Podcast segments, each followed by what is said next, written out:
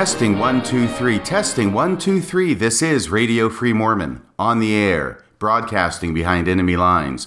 Tonight's episode The Amazingly Subversive Terryl Givens.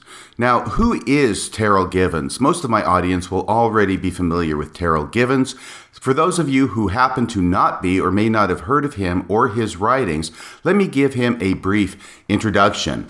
And to do this, I will just go to his own webpage and read you the first paragraph. Terryl L. Givens was born in upstate New York, raised in the American Southwest, yada, yada, yada, as professor of literature and religion, and the Jabez A. Bostwick Professor of English. At the University of Richmond, he taught courses in Romanticism, 19th century cultural studies, and the Bible and literature. Currently, he is a Neal L. Maxwell Senior Fellow at Brigham Young University. He has published in literary theory, British and European Romanticism, Mormon studies, and intellectual history. The New York Times has praised him for his provocative writing, and Harper's has called him fair minded, scholarly, and unbiased. It goes on here with a number of other paragraphs and a number of his other writings. He has written a number of books in the last 20 years or so related to Mormonism. I've read a number of those books. I remember reading his book about the Book of Mormon. It was called By the Hand of Mormon, the American scripture that launched a new world religion. That was published back in 2003. I also read his book called People of Paradox A History of Mormon Culture from 2007, and The God Who Weeps which was published by Deseret in 2012. I also read his book titled The Crucible of Doubt.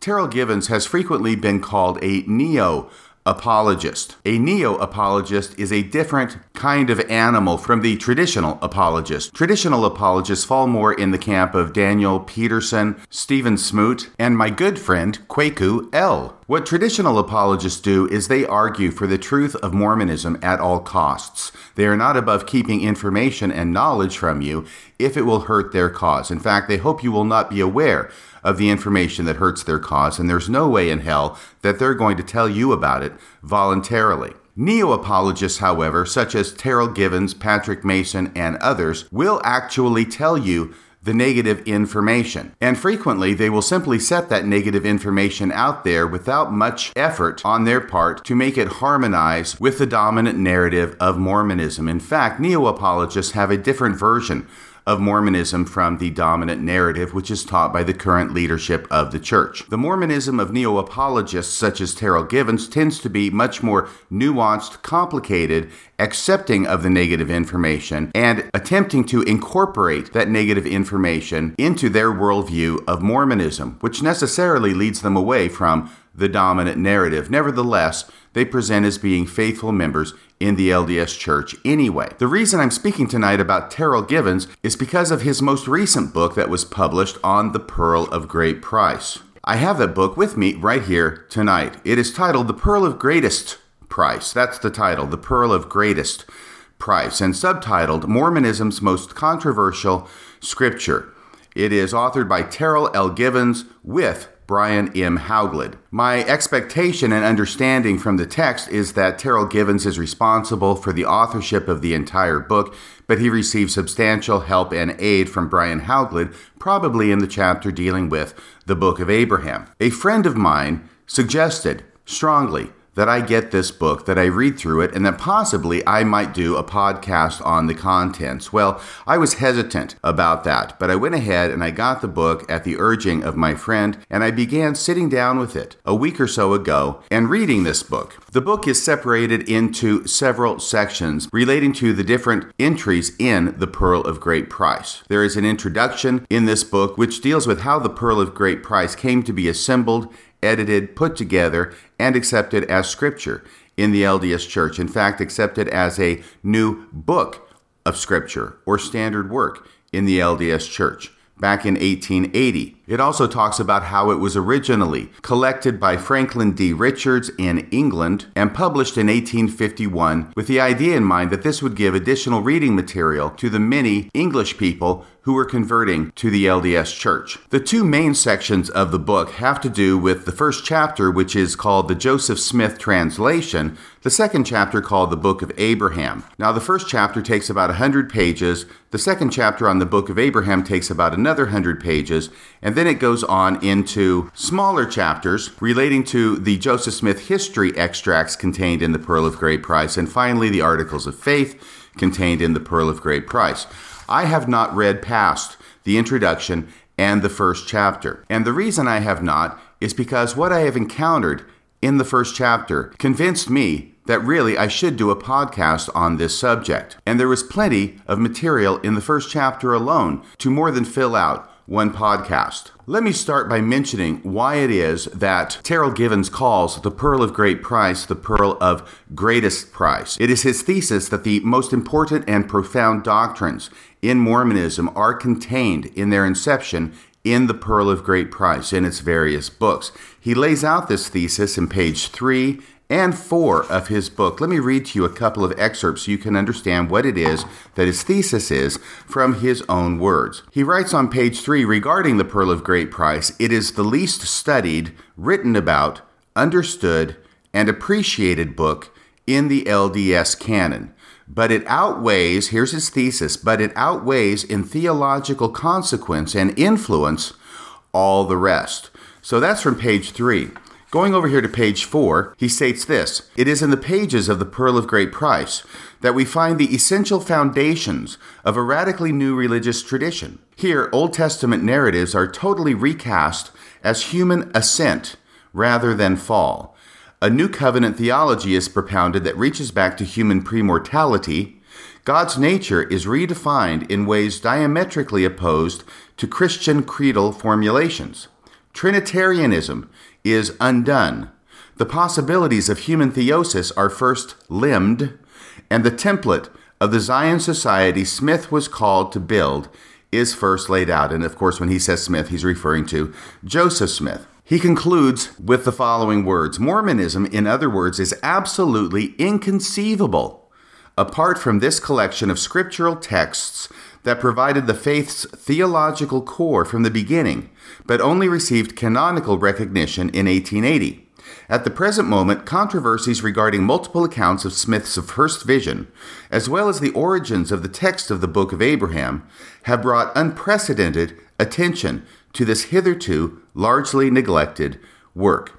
The consequence is that the pearl of great price represents at one and the same time the greatest vulnerabilities and the greatest strengths of the Church of Jesus Christ. So, this is his thesis regarding the pearl of great price that at one and the same time it contains the most problems related to the LDS Church, but he also believes it contains the greatest strengths of the Church of Jesus Christ. Now, when he talks about the strengths, he's talking about the theological strengths, the doctrinal strengths, the philosophical strengths in his mind. And I will say at the outset that Terryl Givens is a very smart fellow. He's very erudite. He is widely read. He knows a lot of stuff. And he applies his knowledge, his intellect, his understanding in order to describe why it is that he believes the Pearl of Great Price contains the most important doctrines in Mormonism. And that is what the rest of his book is about. What he does at the same time, however, is he incidentally brings up many of the weaknesses of Mormonism. And once again, I'm only going to be talking about chapter 1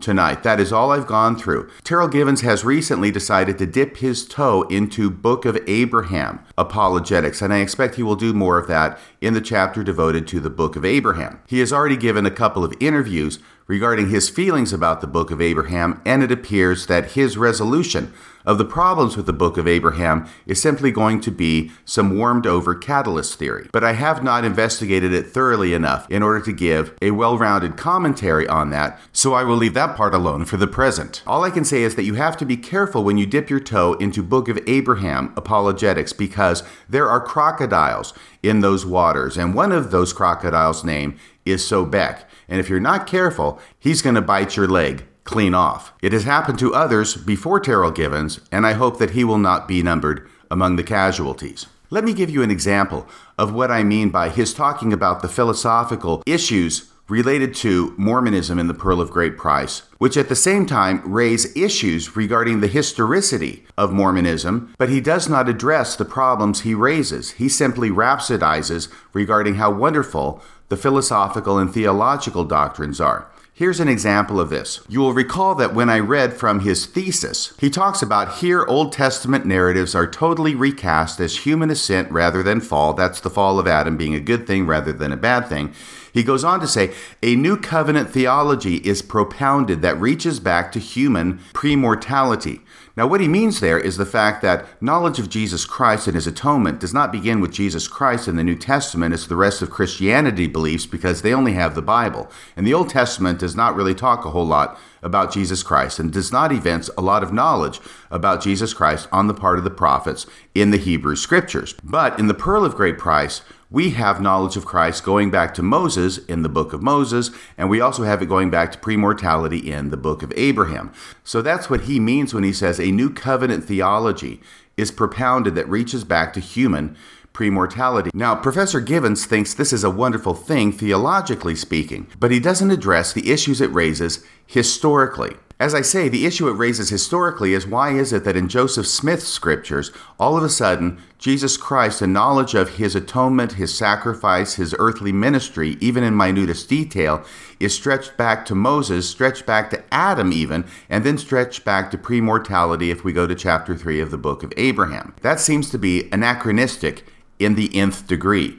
But Terryl Givens doesn't address the anachronistic nature of it. Instead, he just talks about the theological significance. And this is why I refer to Terryl Givens as subversive. He raises issues and troubling criticisms and problems related to Mormonism, but he never addresses them. Now, I want to give him credit because he is a neo apologist.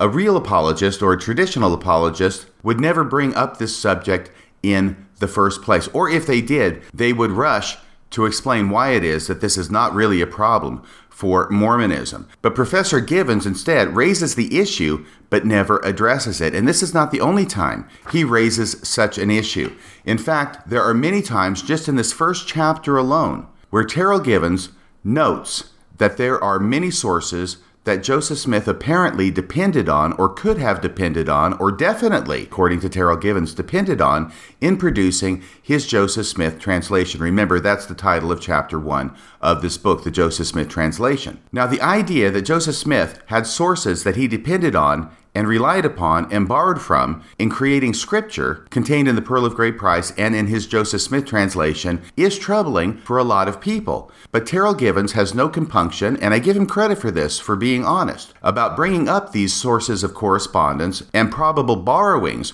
by Joseph Smith, but he never addresses the issue in terms of an apologetic nature. He never gives a defense for it. He simply brings up the correspondences, he notes them in passing, and then he moves on with the rest of his book. The reason that I've got more than enough material for a podcast here is because in chapter 1 alone, I noted 11 such instances of Terryl Givens doing precisely this sort of thing. Now, the first time I read through chapter one, I wasn't able to pick up on all of these because, frankly, Terryl Givens, being a very smart professorial kind of guy, uses extremely complicated language to express his ideas. At least it's complicated to me. And I had to go back and really pay attention and reread chapter 1 with pen in hand to mark passages, to make notes in the margin, and to identify each of these separate places where he gives dependencies that Joseph Smith would have relied on in producing this scripture. So, the first of these has to do with the Adam Clarke commentary. Now, this is something that is becoming more and more widely known, but still certainly not widely enough. The fact is is that a paper published by a BYU professor and a research assistant is going to be published here in the next few months relating to the fact that Joseph Smith had in his possession a copy of Adam Clarke's Bible commentary, which was an extremely erudite work for the time, and that Joseph Smith borrowed heavily from Adam Clarke's Bible commentary in creating his Joseph Smith translation. This is on page 30 of the book. Here's what Terryl Givens says there. Clearly, he, Joseph Smith, considered that his work, that's the Joseph Smith translation, clearly he considered that his work was, in this regard, scriptural production not merely emendation. So he admits that Joseph Smith considered his Joseph Smith translation to be a scriptural production. But at the same time, and once again now I'm quoting from Terryl Givens, at the same time as he would manifest in his decision to study Hebrew, even as he applied his prophetic gifts to grappling with Egyptian papyri, he felt that the tools of the scholar and the seer were complementary.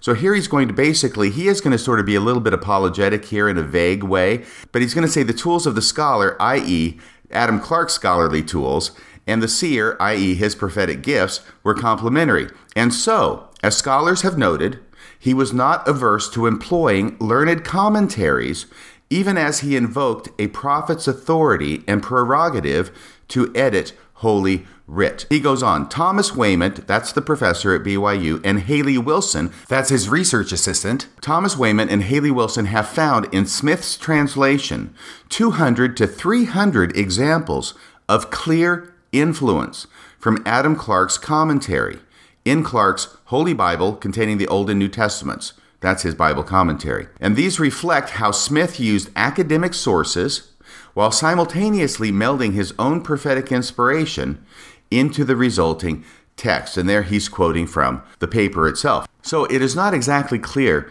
how it is that Terryl Givens is saying that Joseph Smith is using prophetic gifts in producing scripture in the Joseph Smith translation when at the same time he's borrowing 200 to 300 times clear examples from Adam Clarke's Bible commentary. Lesser minds would call that plagiarism, but from a faithful, nuanced, neo apologetic point of view.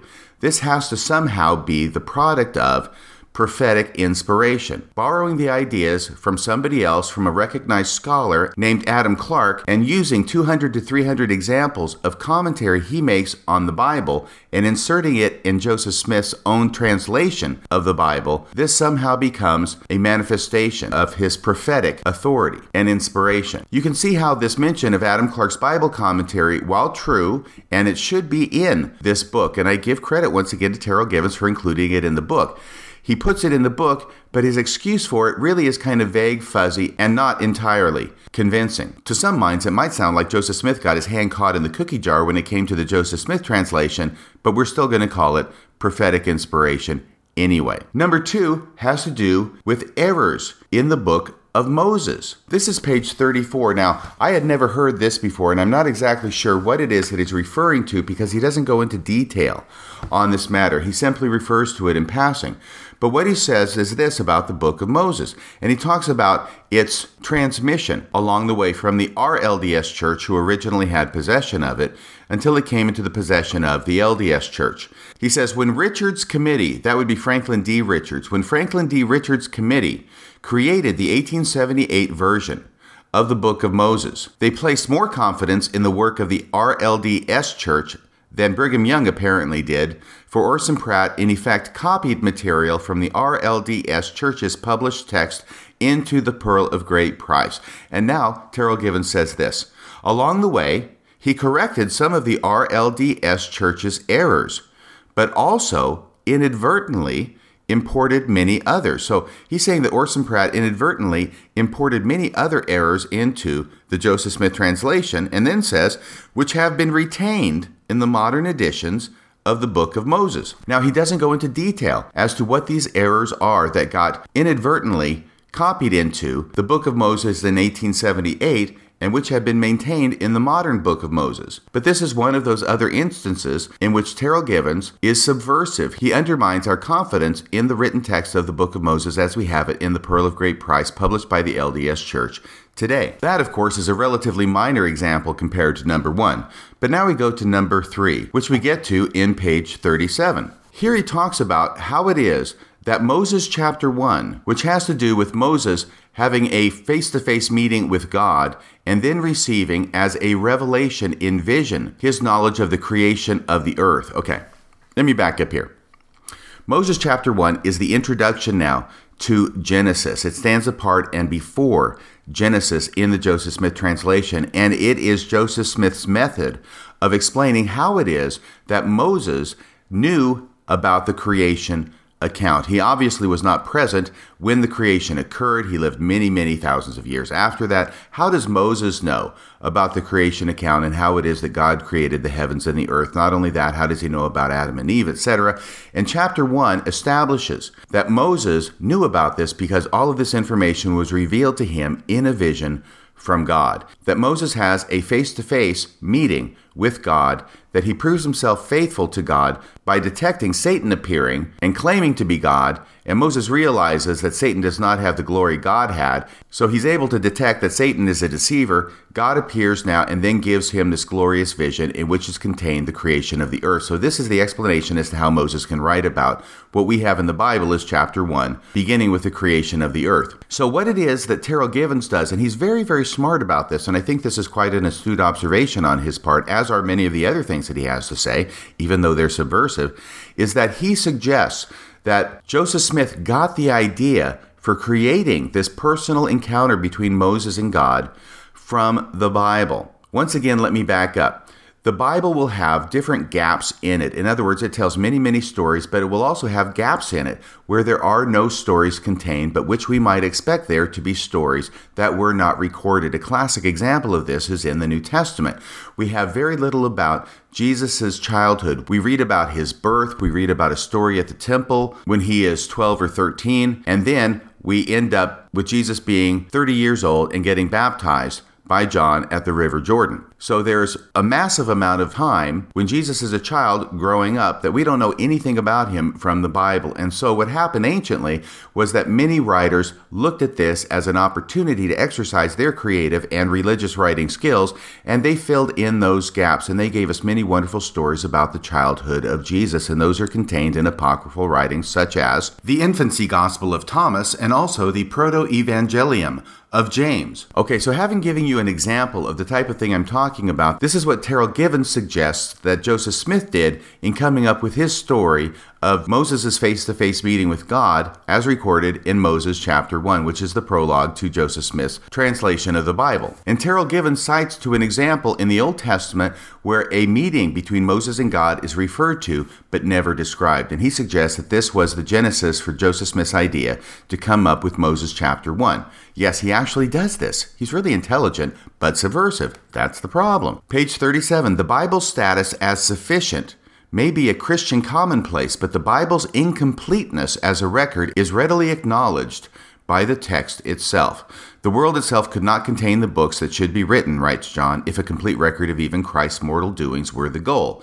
A passage from the Old Testament, here he gets to it now, pay attention. A passage from the Old Testament suggests that episodes, not only from Christ's life, but from the Mosaic narrative, are missing from the text we now have, where Moses, in the 12th chapter of Numbers, alludes to and then neglects to reveal a particular visionary encounter with God, Smith, that's Joseph Smith, he refers to him as Smith throughout, Smith may have found all the prompt he needed to go beyond mere textual edits to a quest for a more ample vision to fill in the missing chapters in the story. So you can see what I mean about this language being rather dense, and you really have to pay attention, or at least I do, and read it closely and parse it out in order to understand what it is that Terryl Givens is saying. And that's why I went to so much effort to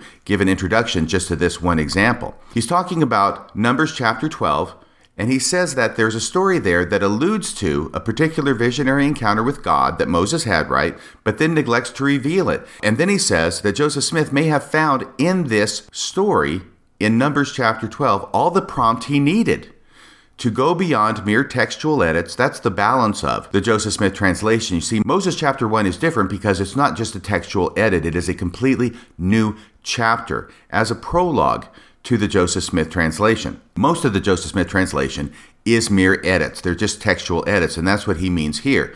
That Joseph Smith may have found in this story all the prompt he needed to go beyond mere textual edits to a quest for a more ample vision to fill in the missing chapters in the story. So, what Terryl Givens is suggesting here is that it was this story which refers to a face to face vision that Moses had with God, but then it doesn't tell the story that Joseph Smith used then to fill in the gaps in coming up with Moses chapter 1.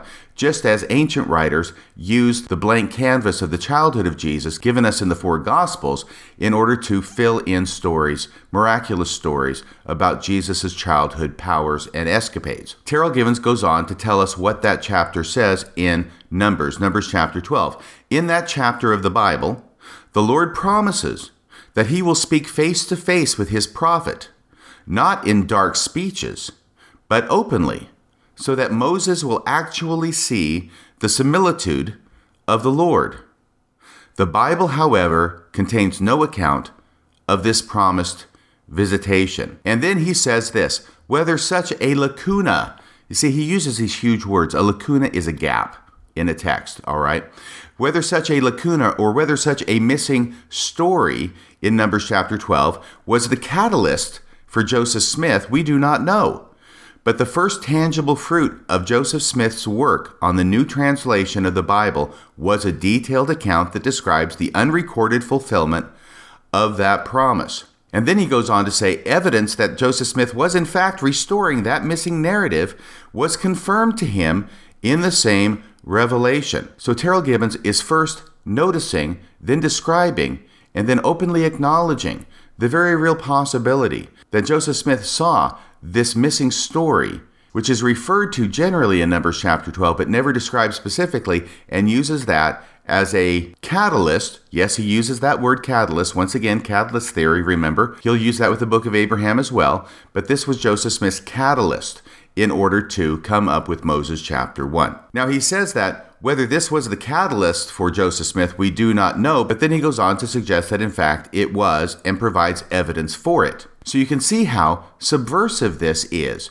to a person's testimony. Terryl Givens will actually make mention of these naturalistic possibilities to explain Joseph Smith's translation and his revelation, but he will do little to nothing to explain how that comports with an understanding of Joseph Smith as receiving a revealed text from God. He makes it look more like Joseph Smith is making this up as he goes along and using his own imagination and calling it revelation instead of receiving pure revelation from God itself. And this will manifest itself in other parts of this chapter, where Terryl Givens will actually refer to Joseph Smith as exercising, quote, revelatory imagination, unquote. And he will also refer to it as prophetic imagination. And we'll get to that at the end of these examples. But I just want to bring it up now because this is the kind of thing that he's describing. Example number four also comes from page 37, at the bottom this time. And it refers to Moses chapter 1, where Moses is shown a panoramic vision of the cosmos, in which Moses is given to understand that there are many, many other earths other than this earth, and those other worlds are also populated with their own inhabitants. Terryl Givens writes, this stupefying vision overwhelms Moses with his own finitude and smallness. Now, he quotes from Moses, Now I know that man is nothing, which thing I never had supposed. Terryl Givens goes on, That God's creations include other inhabited worlds had been hinted or brazenly posited many times in the past. So, once again, he's going to say, You know, there's this incredible vision that Moses receives from God, where he sees all these inhabited worlds out there, where this isn't the only inhabited world, this earth on which we live. There are many other inhabited worlds. And he's going to show, Terryl Givens is going to show that there were other sources that contained the same idea, either hinted at or brazenly posited, as he puts it many times in the past. And then he gives some examples. When John Milton's Adam, this is from Paradise Lost, when John Milton's Adam asks the angel Raphael about the seeming waste of so many underutilized heavenly spheres, he is told that they are ordained for uses to his Lord, best known. That would be one of the hints that he refers to. In Smith's own day, now he's getting much closer to the mark and closer to a source that Joseph Smith may have relied on. In Smith's own day, Raphael's counterpart was more forthcoming. And here he's referring to Lord Byron's play, which was titled Cain. I'd never heard of this play before, maybe you have. But here Terryl Givens is going to tell us about Lord Byron's play titled Cain, which was extant in Joseph Smith's own day. And in that play, Lucifer tells Adam's son of worlds greater than thine own, inhabited by greater things, and they themselves far more in number than the dust of thy dull earth. Period End of quote. Now that sounds an awful lot like the vision that Moses is given in Moses chapter 1. That there are worlds greater than thine own. This is from the play, Cain. That there are worlds greater than thine own, inhabited by greater things, and they themselves far more in number than the dust of thy dull earth. Thomas Dick, this is not the only one. There are more sources that Joseph Smith could have drawn upon in coming up with this doctrine. Thomas Dick, whom Smith read. Now, notice that. Terryl Givens tells us that this is not only a contemporary source, but that actually Joseph Smith read the writings of Thomas Dick. Thomas Dick, whom Smith read, contemplated a quote history of numerous worlds dispersed throughout the universe, replenished with inhabitants, with their own modes of existence, of improvement, and of social intercourse, including solemn forms of worship and adoration. So Terryl Givens provides multiple sources for this idea on which Joseph Smith may have drawn in order to create this story to fill in the gap left by Numbers chapter 12. Now that Terryl Givens has shown that Joseph Smith likely drew upon these other sources and these ideas in creating chapter 1 of the book of Moses, what does Terryl Givens do to respond to it? Virtually nothing. All he says is never before in Christian history, however, had such multiple habitations been made an affirmative article of faith. That's all he says that's really not much of a difference, and it really doesn't address the fact that he has given multiple places and sources that Joseph Smith could have drawn on for this idea. And then he just continues on and talks about how, philosophically speaking, this idea is a big idea. It's a big deal. It's one of the most important doctrines in Mormonism, and certainly it's a very important doctrine. I agree with that. But having shown the sources on which Joseph Smith could have drawn, he now goes on merrily on his way and talks about other things. This is once again why I consider this to be subversive. And I'm not saying, by the way, that Terryl Givens is being intentionally subversive. I think he's being scholarly. I think he's being forthcoming. I think he's writing very interesting things. But the bottom line is, is that what he is doing is potentially eroding faith in people who are going to read his books and actually pay enough attention to it to understand what it is he's saying. And in my case, having to read it not once, but twice and carefully and with pen and marker in hand. Now, that's just the first four examples. There are 11 in total. Let's go on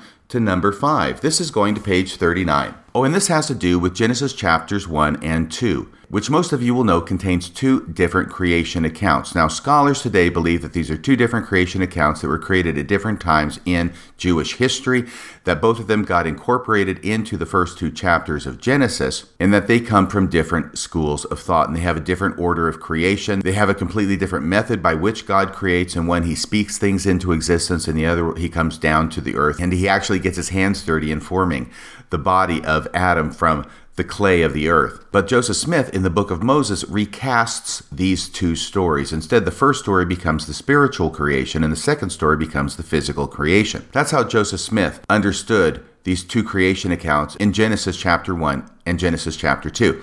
So here's what he says about that because he'll give sources that Joseph Smith could have drawn on in order to come up with the idea that this was a spiritual creation account and then a physical creation account. Here's what he says Smith recasts the first and second creation accounts of Genesis 1 and 2 not as slightly different versions, but as the actual creation of the physical world and its inhabitants, in distinction from a record of an earlier creation, which was a kind of spiritual prototype.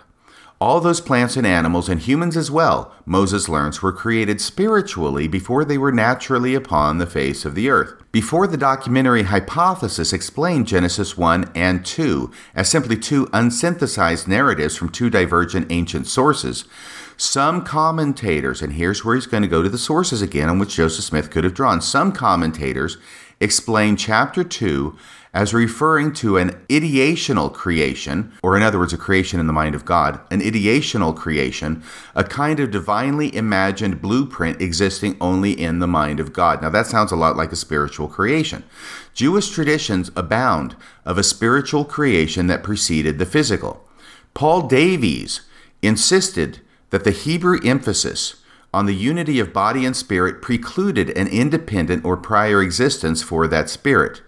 Apparent references to such as in Psalm 139 and Jeremiah, he relegated to ideal existence in the mind and purpose of God. However, and here he gives a really good source, however, the 17th century Jewish scholar Manasseh ben Israel cites chapter 3 of the Bereshith Rabbah as teaching that human souls existed before embodiment, not just as ideas in the mind of God, but as entities with whom he actually consulted before creation, in order to make sure he did not clothe them with matter against their will. So here, Terryl Givens is following his usual pattern of citing to sources that predate Joseph Smith that contain the same remarkable ideas that Joseph Smith ends up incorporating into his Joseph Smith translation of the Book of Moses. Let's go to example number six. This is on page 42, and this has to do with the existence of a book called the Apocryphal New Testament, which was published in the early 1800s by an English satirist named William Hone. This is what Terryl Givens writes about this. In 1817, the English satirist William Hone, H O N E, suffered three high profile trials for his impious attacks on Christianity. His greatest offense, however, was in his simple publication of a collection of ancient documents titled the Apocryphal New Testament. The threat this publication posed to the orthodoxy of the day was evident in its full title, which constituted a disconcerting assault on popular notions of biblical canonicity. And here he quotes the rest of the title Being all the Gospels, epistles, and other pieces now extant, attributed in the first four centuries to Jesus Christ, his apostles, and their companions, and not included in the New Testament by its compilers. End of quote. Here, readers could find the Gospel of the birth of Mary, and Jesus' infancy narratives. Remember, I mentioned those before? And Jesus' infancy narratives, along with the Gospel of Nicodemus and the general epistle of Barnabas. Diluting the singularity and virtual inevitability of Christianity's key text, i.e., the Bible, of Christianity's key text was dangerous enough. In other words, simply publishing these apocryphal works was dangerous enough, but his real provocation was in the particular way he formatted the book in double columns with verse numbers, just like the King James Version. The visual impact of the book was to blur crucial lines of demarcation and usurp the emblems of scriptural utterance. In other words, Hone's work was viewed as an assault on what Thomas Rennell called the radical and unassailable ground of distinction between scripture and non scripture. No middle ground was possible in that view. Now, I think that example as well gives you an indication of how dense the writing of Terryl Givens can be. But what he's basically saying is that before Joseph Smith produced the Book of Mormon, before he produced the Book of Moses in his Joseph Smith translation, there was a publication in England which was a collection of apocryphal New Testament books. So the idea that the Bible did not contain everything that had been written down was something that was known in Joseph Smith's day. In other words, creating the Book of Mormon or the Joseph Smith translation, but particularly the Book of Mormon, was not so fantastic as it might seem to some. Joseph Smith produced the Book of Mormon in a context where many people were beginning to believe and understand that scriptural texts existed outside the Bible that had not been included in the Bible. And this is an example that Terryl Givens gives us of exactly that sort of thing. I also thought it was interesting that Terryl Givens mentions that this book, the Apocryphal New Testament, this collection of apocryphal books, and that book was published in 1820. Footnote 74 on chapter 1 contains that information. It was published in London in 1820, 10 years before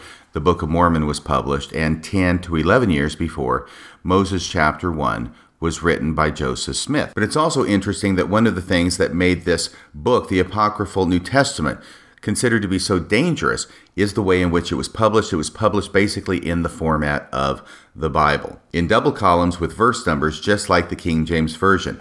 Well, the Book of Mormon, when it was published, was not published in double columns with verse numbers. It certainly is that way today, but when it was originally published in 1830, it was not published with either double columns or verse numbers. It was published more in the format of a novel. And yet, Joseph Smith decided to publish it in a binding and in a format that exactly resembled the Bibles that were common in his day. So it looked like the Bible, very much as the publications today by the LDS Church of the Bible, as well as the triple combination, are made to look like each other. They are produced in such a way as to appear to be equivalent. And Joseph Smith produced his Book of Mormon in 1830 in the same way. That's more of a side note than anything else. The main point being that Terryl Givens once again gives us an antecedent to Joseph Smith, a source for ideas on which Joseph Smith could have drawn in producing his scripture. And the very idea here that additional scripture was not only possible, but was in fact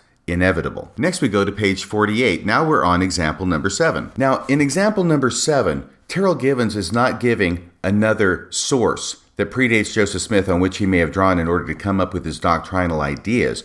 Instead, what he is indicating is that Terryl Givens has an understanding of what Joseph Smith's doctrines mean that may be escaping the common member and may even be escaping the leaders of the church. He indicates that it's not being taught openly now, but he thinks he understands where it leads. But he's not going to tell us exactly what he means by that. So here he's talking about the prophecy of Enoch, which ends up being contained in the book of Moses in the Pearl of Great Price. Here's what he says This prophecy of Enoch sowed the seeds of the Latter day Saints' most distinctive and vibrant doctrines in the following ways it produced the most emphatic version of a passible deity the Christian world then knew. And what he means by a passible deity, he includes now parenthetically, it's a God of passions and emotions. That's what passible means. It's something that has passions. If God is passible, it means he has passions. It had long been the tradition in Christianity and still is in Protestant and Catholic churches that God is a being without body parts or passions. So if he's without passions, that means he's impassible.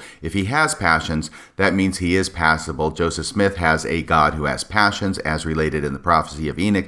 Therefore, he is a passible God. Sorry, I told you it was dense. It needs a little bit of unpacking. Once again, he says it produced the most emphatic version of a passible deity the Christian world then knew. It catalyzed the LDS understanding of and enthusiasm for the doctrine of premortal existence. That's true. Now, listen to this part. It foreshadowed the church's distinctive doctrine of theosis or divination. And of course, that means man can become God.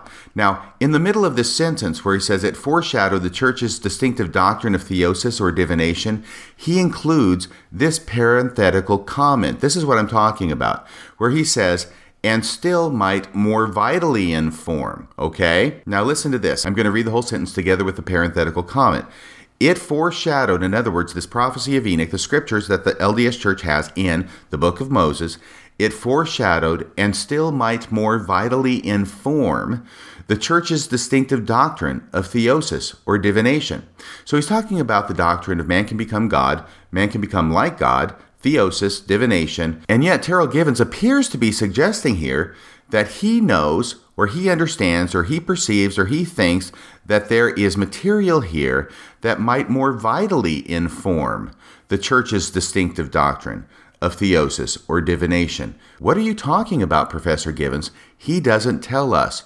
But all I can tell you is that if I were a leader of the church, and if I'm reading the sentence, I would be calling Professor Givens into my office, and I'd be saying, Hey, Terryl, what do you mean by this? What are you saying that you know that you think maybe we're not talking about that there's something there that might more vitally inform our doctrine? What is this that you're talking about? Because it sounds like you're trying to say that you know more than we know as the leaders of the church. And this is one of the things that neo apologists get into. Now, regular apologists get into this a bit too, but neo apologists tend to recreate Mormonism in their own intellectual image. And I think this is what Terryl Givens does. By studying and going in depth into Mormonism and looking at the ideas, the philosophy, the theology, where it leads, where it can lead, he goes deeper into the scriptures. He goes deeper into Mormonism than the leaders have ever thought about going. And what he ends up doing is creating a different kind of Mormonism. It is certainly a Mormonism that is different than the dominant narrative. What leader of the church maintaining the dominant narrative would ever speak of Joseph Smith's prophetic imagination or Joseph Smith's revelatory imagination? Answer none of them. And I expect that somewhere in his mind, maybe in the back of his mind, maybe in the front of his mind, Terryl Givens is aware that he has created a different Mormonism than is taught by the leaders of the church.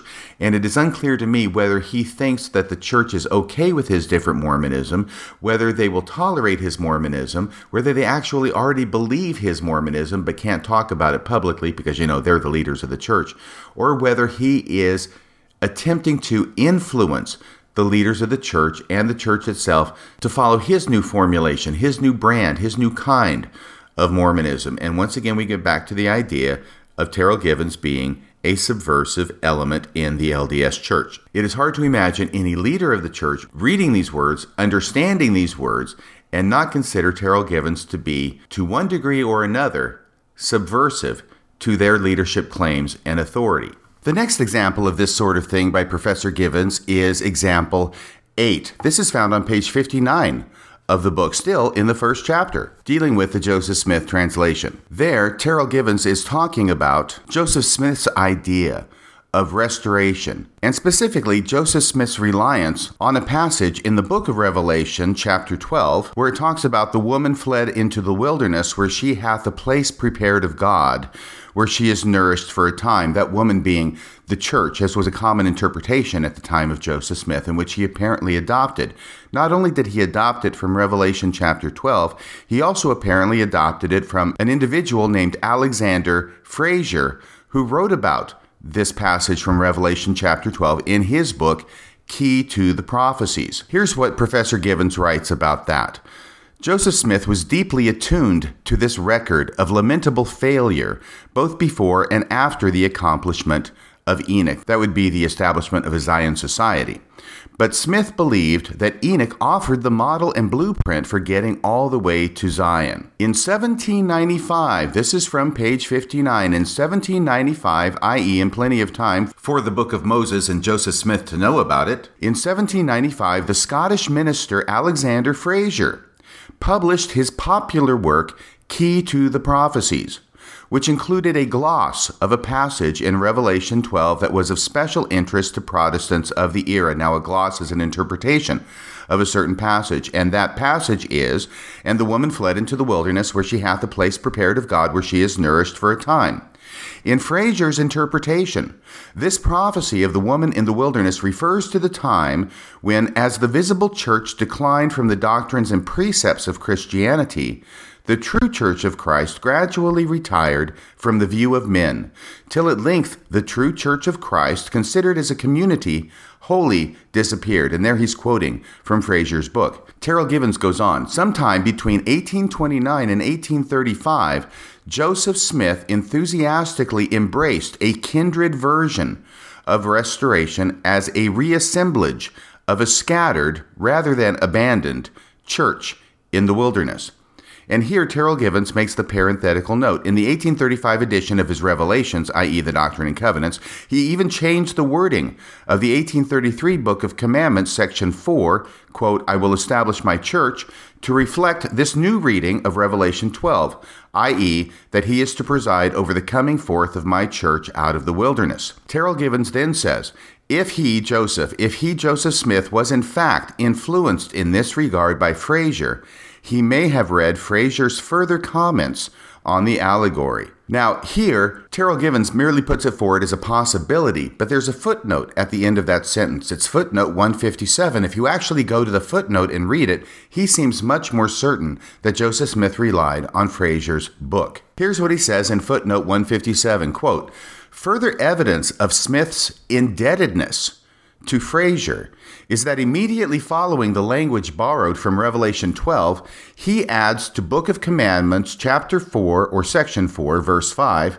the same Solomonic language Fraser employs about a church clear as the moon and fair as the sun and terrible as an army with banners. We hear that phrase frequently in the Doctrine and Covenants, but it comes originally from the Song of Solomon, chapter 6, verse 10. So, what Terryl Givens appears to be saying here is adding evidence that Joseph Smith relied on Fraser by saying that Fraser employed that phrase from the Song of Solomon, clear as the moon and fair as the sun and terrible as an army with banners, and that Joseph Smith added the same Solomonic language. That's why he says Solomonic language, it's because it's from the Song of Solomon, that Joseph Smith added the same Solomonic language that Fraser employed about a church clear as the moon and fair as the sun and terrible as an army with banners. So it appears, if you actually read the footnote, that Terryl Givens is pretty darn sure that Joseph Smith did rely on Fraser's book and was influenced by it in his conception of the apostasy as well as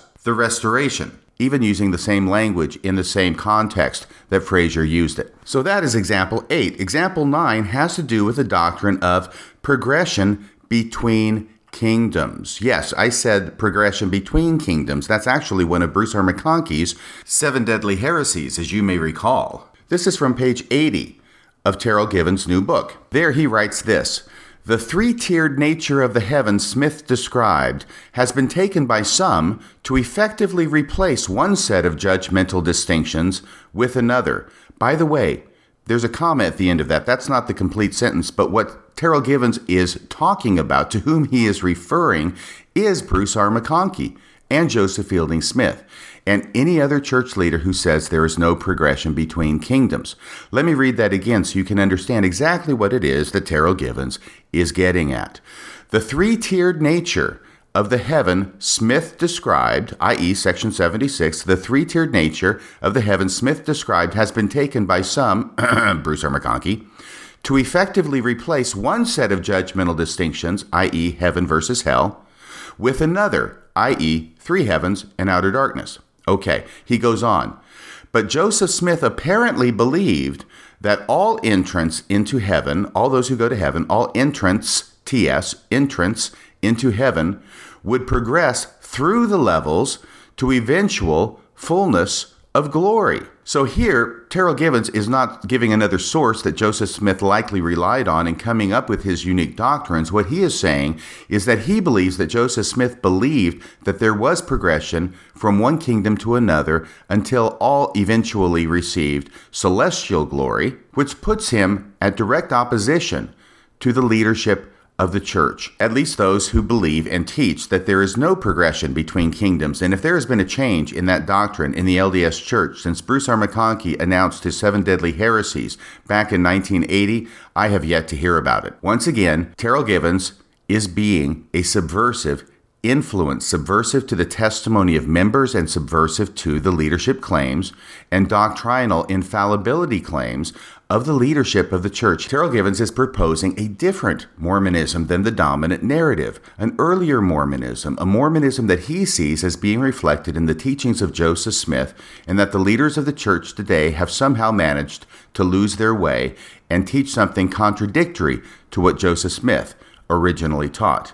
Can you say subversive? I knew you could. We only have two examples left in chapter 1. Example number 10 has to do with the borrowings from the Joseph Smith translation into the Doctrine and Covenants. This is found on pages 89 through 90 of his book. Now, this is a very, very interesting part of Terryl Givens' book. He believes that not only is Joseph Smith influenced by other writings and other ideas that were current in his time and in his milieu in coming up with his Joseph Smith translation and his other revelations, Terryl Givens believes and presents evidence in support of his belief that Joseph Smith's work on his translation of the Bible ended up impacting the revelations he received from God and which were subsequently incorporated as sections in the Doctrine and Covenants. There is actually a dependency, or as he puts it, an intertextuality between sections of the Doctrine and Covenants and the Joseph Smith translation.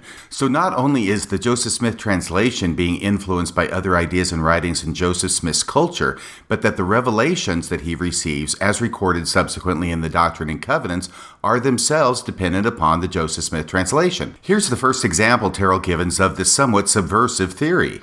In August 1831, Smith was working through the text of Matthew 17. So he's doing his Joseph Smith translation. He's at Matthew 17, and this is the transfiguration account of Jesus, wherein Jesus taketh Peter, James, and John, his brother, and bringeth them up into a high mountain apart, and was transfigured before them.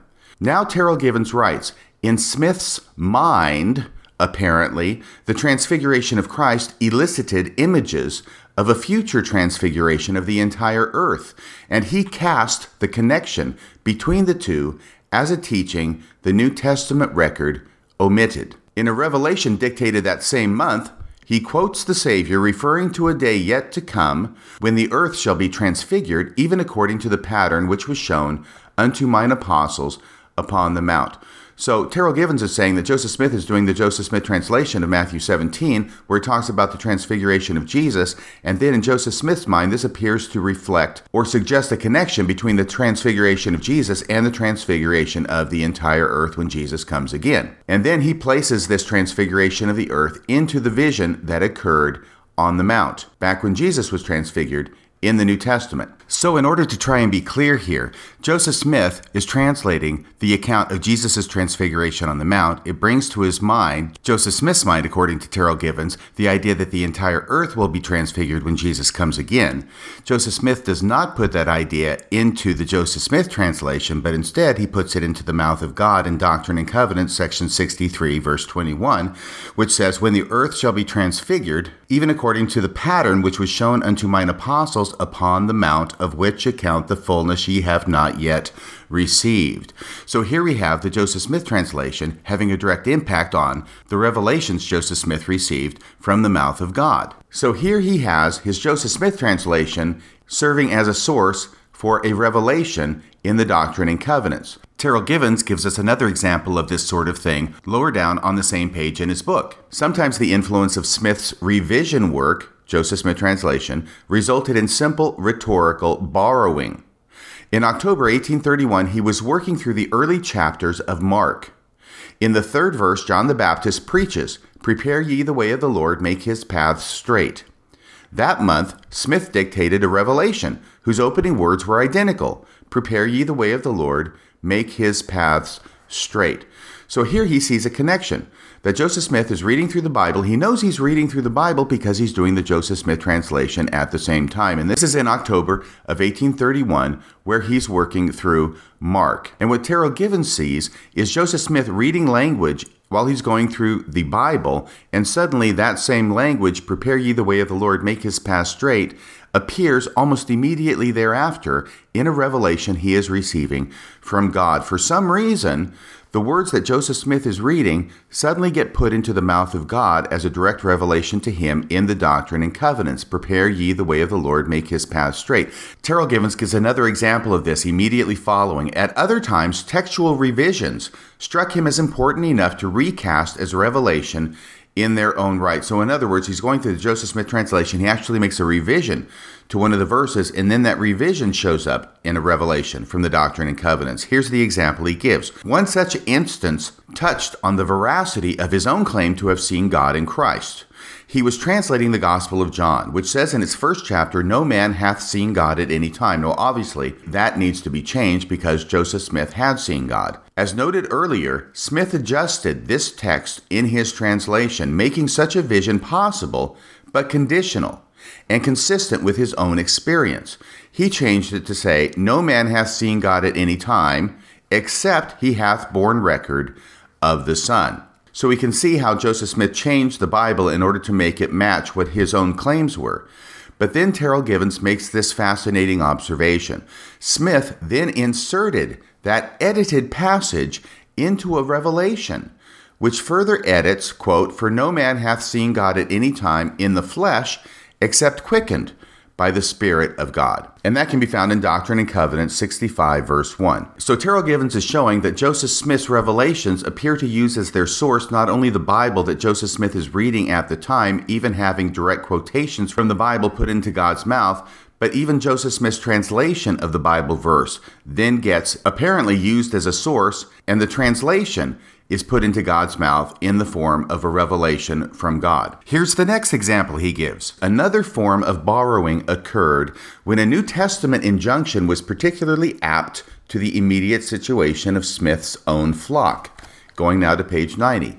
As a prophet seeking to emulate the Great Commission of Matthew 28, that's go into the world and preach the gospel to every nation, kindred, tongue, and people, the Great Commission of Matthew 28, with urgency and apostolic authority, he found inspired counsel for his own missionaries in Jesus' directive to his emissaries.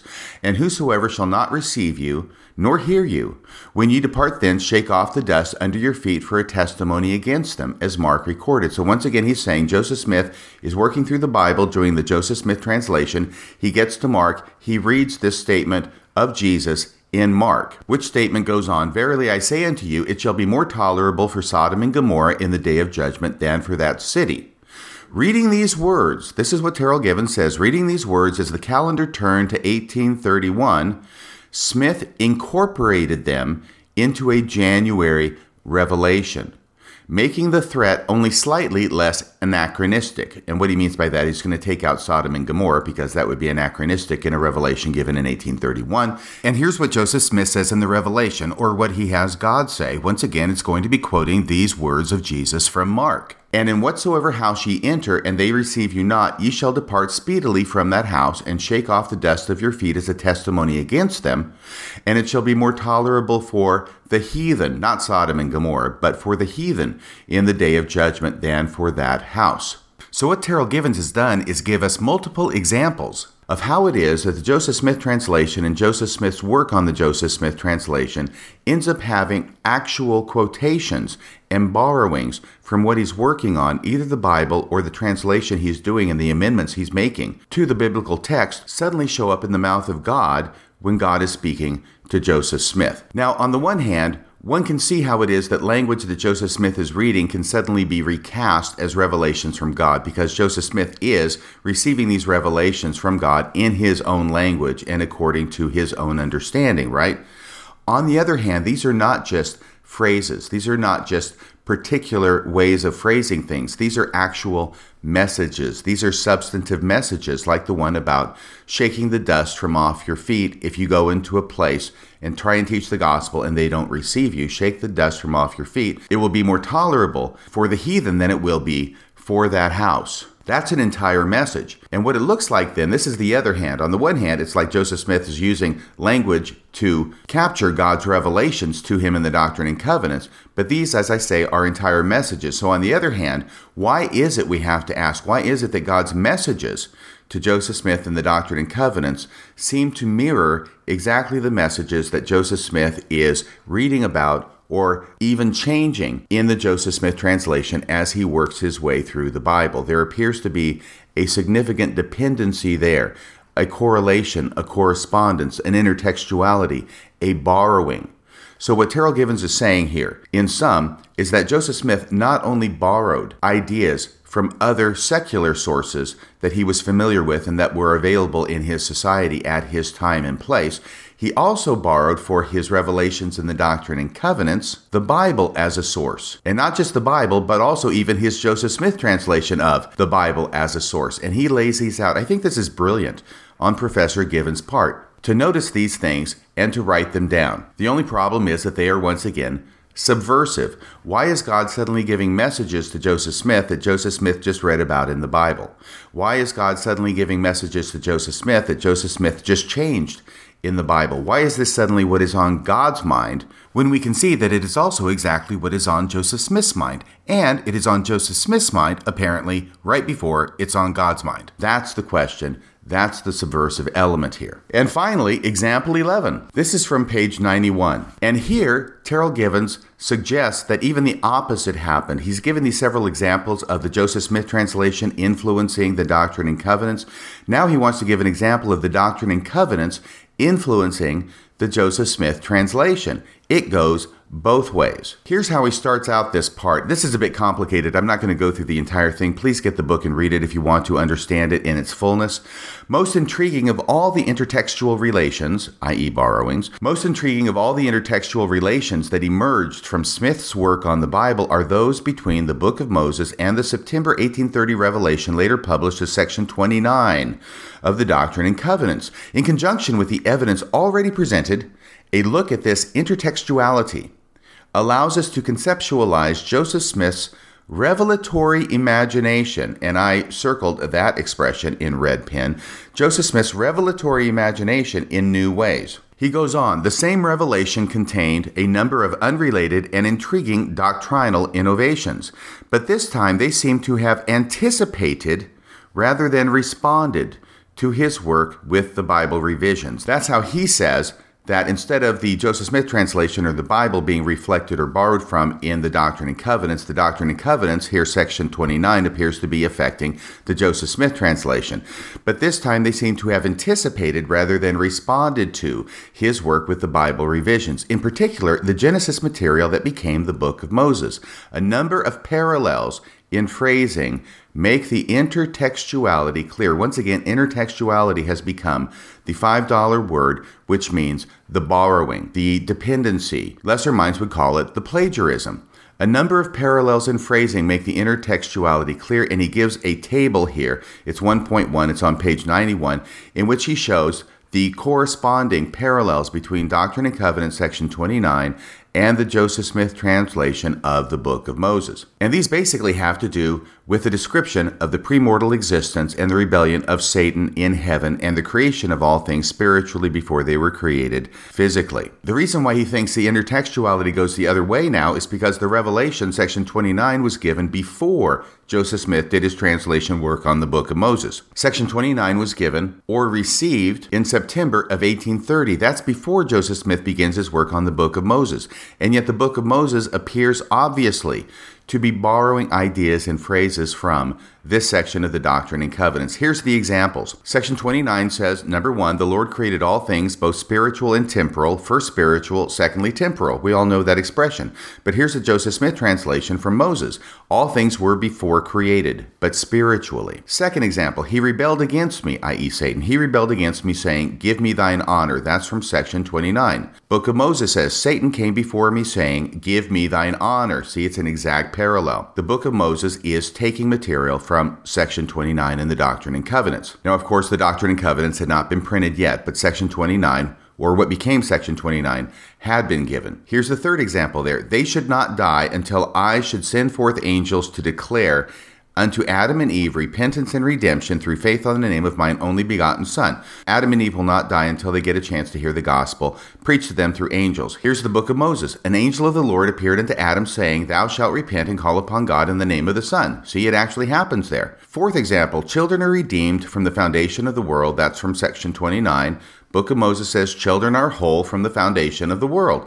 And finally, the fifth example here, and it must needs be that the devil should tempt the children of men, or they could not be agents unto themselves. That's from section 29. The book of Moses says, And it is given unto them to know good from evil, wherefore they are agents unto themselves. So that is the 11th example of how not only do Joseph Smith's revelations appear to be dependent upon his translation of the Bible, but his translation of the Bible appears to be dependent, at least in this one instance, on a revelation that he had received prior to his translation of the Bible, and that is ultimately canonized as section 29 in the Doctrine and Covenants. It is a remarkable find. Terryl Givens is brilliant. There's no doubt about that. But there's also no doubt to my mind that he is subversive. Now, that's the end of the 11th example. But as I was doing more study, I found the 12th example. There is an even dozen of examples just in the first part of Terryl Givens' book. Examples of Terryl Givens being a subversive element. And this has to do with Joseph Smith's prophecy on war, what came to be canonized as Section 87 in the Doctrine and Covenants. And this is found on page 18 of Terryl Givens' book. Now, let me first tell you why it is that this is subversive, and then I'll read it to you, okay? The reason is because this revelation on war, and I think everybody knows what I'm talking about. If not, please go and read section 87 of the Doctrine and Covenants. The revelation on war is dated 1832, and it talks about the southern states rebelling against the northern states and Great Britain getting involved, and then wars poured out upon all the earth. Well, there was certainly a secession crisis in 1832 going on when Joseph Smith received this revelation. But by the time it was published in 1851, that secession crisis had ended, and it is a typical apologetic tactic to say that the secession crisis was over, but they went ahead and published it anyway. They didn't hide it away and say, oops, I guess that didn't come to pass, better not put that in print. They went ahead and printed it in 1851, or at least Franklin D. Richards did over in England when he collected the Pearl of Great Price, because what is now Section 87, the Prophecy on War, was originally in the first edition of the Pearl of Great Price in 1851. That's one of the differences in its contents in its original form. I don't know if you're listening to my lecture series from Institute class 30 years ago, 1989, called Defending the Faith, but I addressed this very issue and I made this very argument. And until I read Terryl Givens' book, I still thought it was a valid argument. But here, he subverts my argument and lets some of the wind out of my tires. I was a little bit disappointed to hear what Terryl Givens has to say because he says that even though there was a secession crisis going on in 1832 when Joseph Smith received the revelation, and it certainly could have been in response to it. It seems to be in response to everything his revelations now, at least according to Terryl Givens, that by the time it was published in 1851, that secession crisis was over, but there was another crisis going on in the United States that was even worse. And of course, these were all just the rumblings that led up to the Civil War itself, which commenced in 1861, 10 years after this was published in 1851. Here's the paragraph now that Terryl Givens writes The second revelation, dated 1832, section 87 in current editions, was equally tied to millennialist concerns, i.e., Jesus is coming soon, but expressed with rather more risk. Well, the reason it's more risk is because it's detailed about what's going to happen. He goes on In this heretofore unpublished prophecy, Smith clearly referred to a civil war that would soon break out in America. Quote, The southern states shall be divided against the northern states, and the southern states will call on other nations, even the nation of Great Britain, to defend themselves. This was perhaps Smith's boldest public assertion of his ability to foretell future events, and his prediction that war was soon to be poured out upon all nations. This prediction, he says, would have seemed even more reasonable in 1851 than in 1832. This is where he's totally subversive to this apologetic argument. Not only was this revelation reasonable in 1832 when it was received, he says it was even more reasonable to predict this in 1851 than in 1832. It wasn't less likely to be reasonable then. It was more likely, and he says why. Europe had just gone through the revolutionary convulsions of 1848, and the Missouri Compromise of 1850 was perpetuating a fragile stability at home. So thanks a lot, Terryl Givens, for that. You've just blown one of my last apologetic arguments that I was clinging to desperately or at least that I thought, gave some indication that maybe Joseph Smith had some prophetic ability. But no, what Terryl Givens is saying, this is his boldest assertion that war is going to be poured out upon all nations. It's going to commence with a civil war in the United States. The southern states are going to be divided against the northern states, blah, blah, blah. And he says it was very reasonable to make this prediction in 1832, but it was even more reasonable to believe it and make this prediction in 1851 when it was finally published. So there are 12, not 11, but 12 examples that Terryl Givens gives just in the introduction and the first chapter of this book. I haven't even gotten past page 100 of this 277 page volume. I can only guess what other kinds of things he has later on. But so far, just in the first third of this book, we have 12 examples that Terryl Givens gives us that subvert our faith, that subvert our belief in Mormonism, that subvert our belief in Joseph Smith's prophetic abilities, that subvert our belief that Joseph Smith is receiving revelation directly from God rather than taking ideas and concepts and doctrines that he is reading, that he is aware of, and recasting those ideas in his revelations, whether it's the Adam Clarke commentary in the Joseph Smith translation, 200 to 300 examples, whether it's ideas about the premortal existence or ideas about other worlds being inhabited, whether it's Joseph Smith's concept about the apostasy and the restoration. Joseph Smith seems to be taking all these ideas and putting them in revelatory form. And this is why I think Terryl Givens uses such strange expressions. He talks about Joseph Smith's revelatory imagination. Remember, I circled that in red and I mentioned that to you before. When I read this on page 90, I thought, what the hell are you talking about? Revelatory imagination. That seems to me like an oxymoron. A typical Mormon would understand revelation to be something that comes from God, i.e., it comes from outside, but imagination is something that comes from inside. And yet, Terryl Givens is talking about Joseph Smith's revelatory imagination. I don't know what that means, but it sure sounds like Joseph Smith's imagination becomes recast as revelation, at least if we read through the book and look at the examples that Terryl Givens is giving us. I think that's what he means. Joseph Smith's revelatory imagination, his imagination becomes revelation. That's on page 90. On page 93, he uses a variation of that expression, and he talks not about his revelatory imagination, but his prophetic imagination. Let me read that passage to you in closing. So, a process that commenced in September 1830. He's still talking about Section 29 and how it gets quoted and manifested in the Joseph Smith translation of the Book of Moses. So, a process that commenced in September 1830 with moments of insight, spontaneous glimpses of past worlds and events, fragmentary eruptions that's I R R U P T I O N S, fragmentary eruptions of God's voice, and inspired pronouncements All these things pass through a period of incubation, i.e., Joseph Smith ponders about him and thinks about him, passes through a period of incubation during which Joseph Smith's prophetic imagination, there's the expression, during which Joseph Smith's prophetic imagination sorts out, synthesizes, and weaves the scattered fragments into the mythic narratives that constitute his most important revelatory texts. Now, this is toward the end of his chapter one. Chapter two is going to be on the book of Abraham. We're not going to go into the book of Abraham, but obviously, this is the same sort of thesis that Terryl Givens is going to use in the book of Abraham, because here's what he says in the very next sentence something similar to these workings of the prophetic imagination, he uses that expression twice.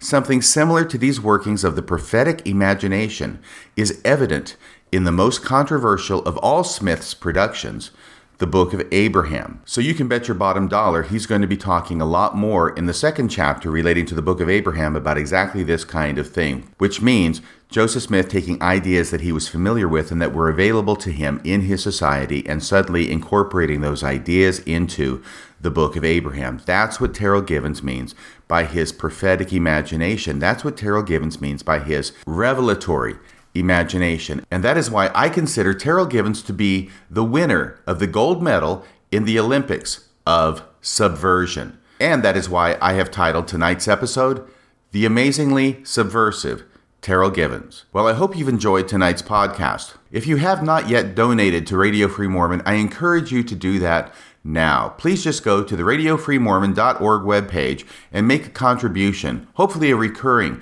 contribution, a monthly contribution, $10, $20, $25 a month, whatever you can afford. I appreciate your listenership here at Radio Free Mormon and in doing my best to continue broadcasting the truth behind enemy lines. Until next time, this is Radio Free Mormon, signing off the air.